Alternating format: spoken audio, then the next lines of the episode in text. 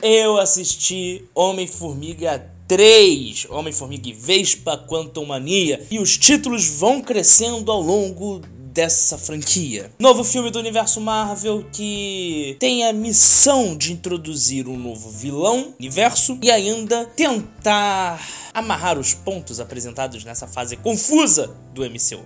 Olá, meu nome é Hugo Montaldi e essas são minhas primeiras impressões pro Nerdhead Podcast.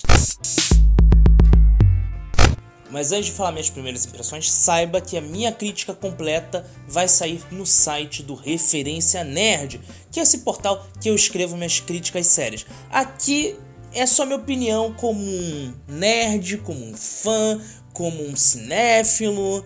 Então, é, é, aqui é minha opinião de fã, tá? Não necessariamente isso vai corresponder ao que eu estiver escrito na minha crítica. Então, vamos começar do filme? De 0 a 10, eu, como um fã de quadrinhos, como um fã do CM, que nota eu dou pro Homem-Formiga? Depende. Se você estiver assistindo no cinema, 5. Mas se você estiver assistindo na sessão da tarde, no conforto da sua casa, comendo um balde de pipoca e uma coquinha bem gelada, aí é um 10. Com certeza é um 10. Vamos lá, não é que o filme seja ruim. Não, não é isso. Ele só promete, promete, promete, promete e promete, mas na hora de cumprir, ele cumpre metade outra metade aí fala: continuem assistindo os filmes do, do MCU. Uau! Você, eu entendi o que eles tentaram fazer. Eles tentaram fazer um filme do Homem-Formiga focado no núcleo familiar. Você tinha o Michael Douglas sendo o vovô babão que mima a sua neta. Você tinha Michelle Pfeiffer, que tá ali naquele negócio de tipo, pô, eu estou voltando agora, tô tentando me adaptar a essa nova vida, porque fiquei anos afastada. Você tem a.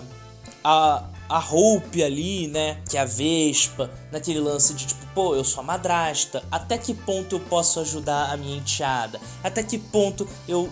Eu não quero passar sobre a autoridade da mãe, eu não quero ser a autoridade do pai. E você tem Scott Lang, que deveria ser uma figura paterna, mas tirando uma cena no filme, no resto ele vira e fala: Dane-se. Dane-se, eu vou ser o pai legal, eu vou ser o pai divertido, eu não vou brigar com a minha filha, mesmo que ela quase tenha destruído toda a raça humana. Ah, isso não é spoiler, tá? Esse é literalmente o enredo do filme, tá? Se você não sabe o enredo, basicamente a filha do Scott tenta fazer um sinalizador para o Reino Quântico e quase desperta o Kang, o Conquistador, que lá vive e que já foi anunciado pela Marvel e já deu pistas em Loki que será a grande ameaça deste universo. E aí tem todo o enredo de descobrirem o que é o reino quântico, como ele funciona.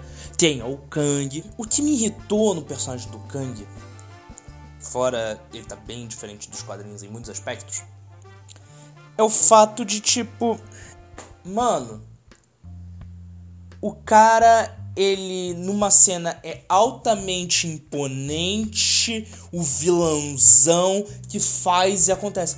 Na cena seguinte ele ele é um covarde? Não, não é covarde. Ele não, ele não chega a ser covarde. Ele é meio que altamente vencível e nem um pouco ameaçador. É, é de uma cena para outra. E aí você fica naquela, ou, das duas umas, ou ele tá fingindo ser uma pessoa imponente, ou ele tá fingindo ser uma pessoa. Mas é aquilo, como o filme do Homem-Formiga só tá ali para criar gancho para outros filmes, né? Ele é um filme legal para você entender a história do Kang, já visto que ele vai ser mais aproveitado na frente. Mas tem a participação do Bill Murray, que é legal. Tipo, é divertida, né? Estilo Bill Murray. Você tem o Mudok, que tem como único missão ser uma mistura de alívio cômico como o lance do Mudok é uma coisa que me incomodou porque ele é o alívio cômico, mas ao mesmo tempo ele é o capanga que tem como objetivo exaltar a figura do vilão principal. Só que todo mundo ali daquele núcleo é cômico. Então ele virou o alívio cômico do alívio cômico ele fica um, é um personagem tão mal colocado. Basicamente, alguém virou lá atrás e falou: Porra, tem esse personagem nos quadrinhos, vamos aproveitar ele de alguma forma. Simplesmente decidindo botar ele no Homem-Formiga.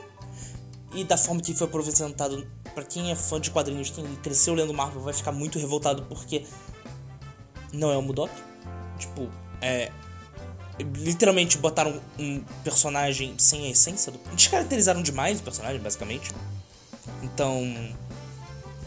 Como fã, eu poderia chamar aquele cara de Kleber que eu ia aceitar, mas para mim não passa o Mudok. E bem, volto a reiterar, é um filme divertido para você assistir no conforto da sua casa. E eu só não iria assistir no cinema.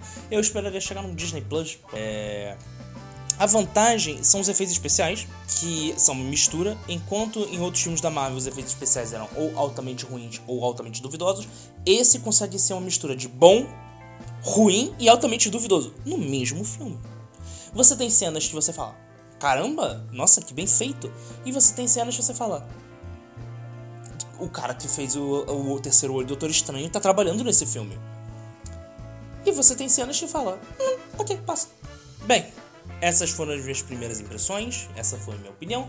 E se você sabe, como você sabe, minha crítica completa sai no referencianerd.com.br. Confere lá. Provavelmente na hora que esse vídeo sair, minha crítica já está publicada lá, então confira.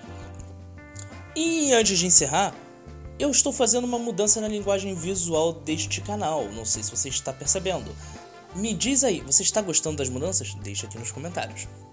No mais, se você estiver assistindo no YouTube, tem dois vídeos aparecendo aqui na nossa tela, uma playlist para você maratonar e ainda um vídeo sugerido para você. Vejo vocês no próximo vídeo. Um forte abraço e tchau. E respondendo o comentário da seguidora Linandes, será que alguém morre em Homem-Formiga e Vespa Quantumania? Bem, morre. Esse é o único spoiler que eu vou dar. É, não é lá tão relevante assim pro universo Marvel.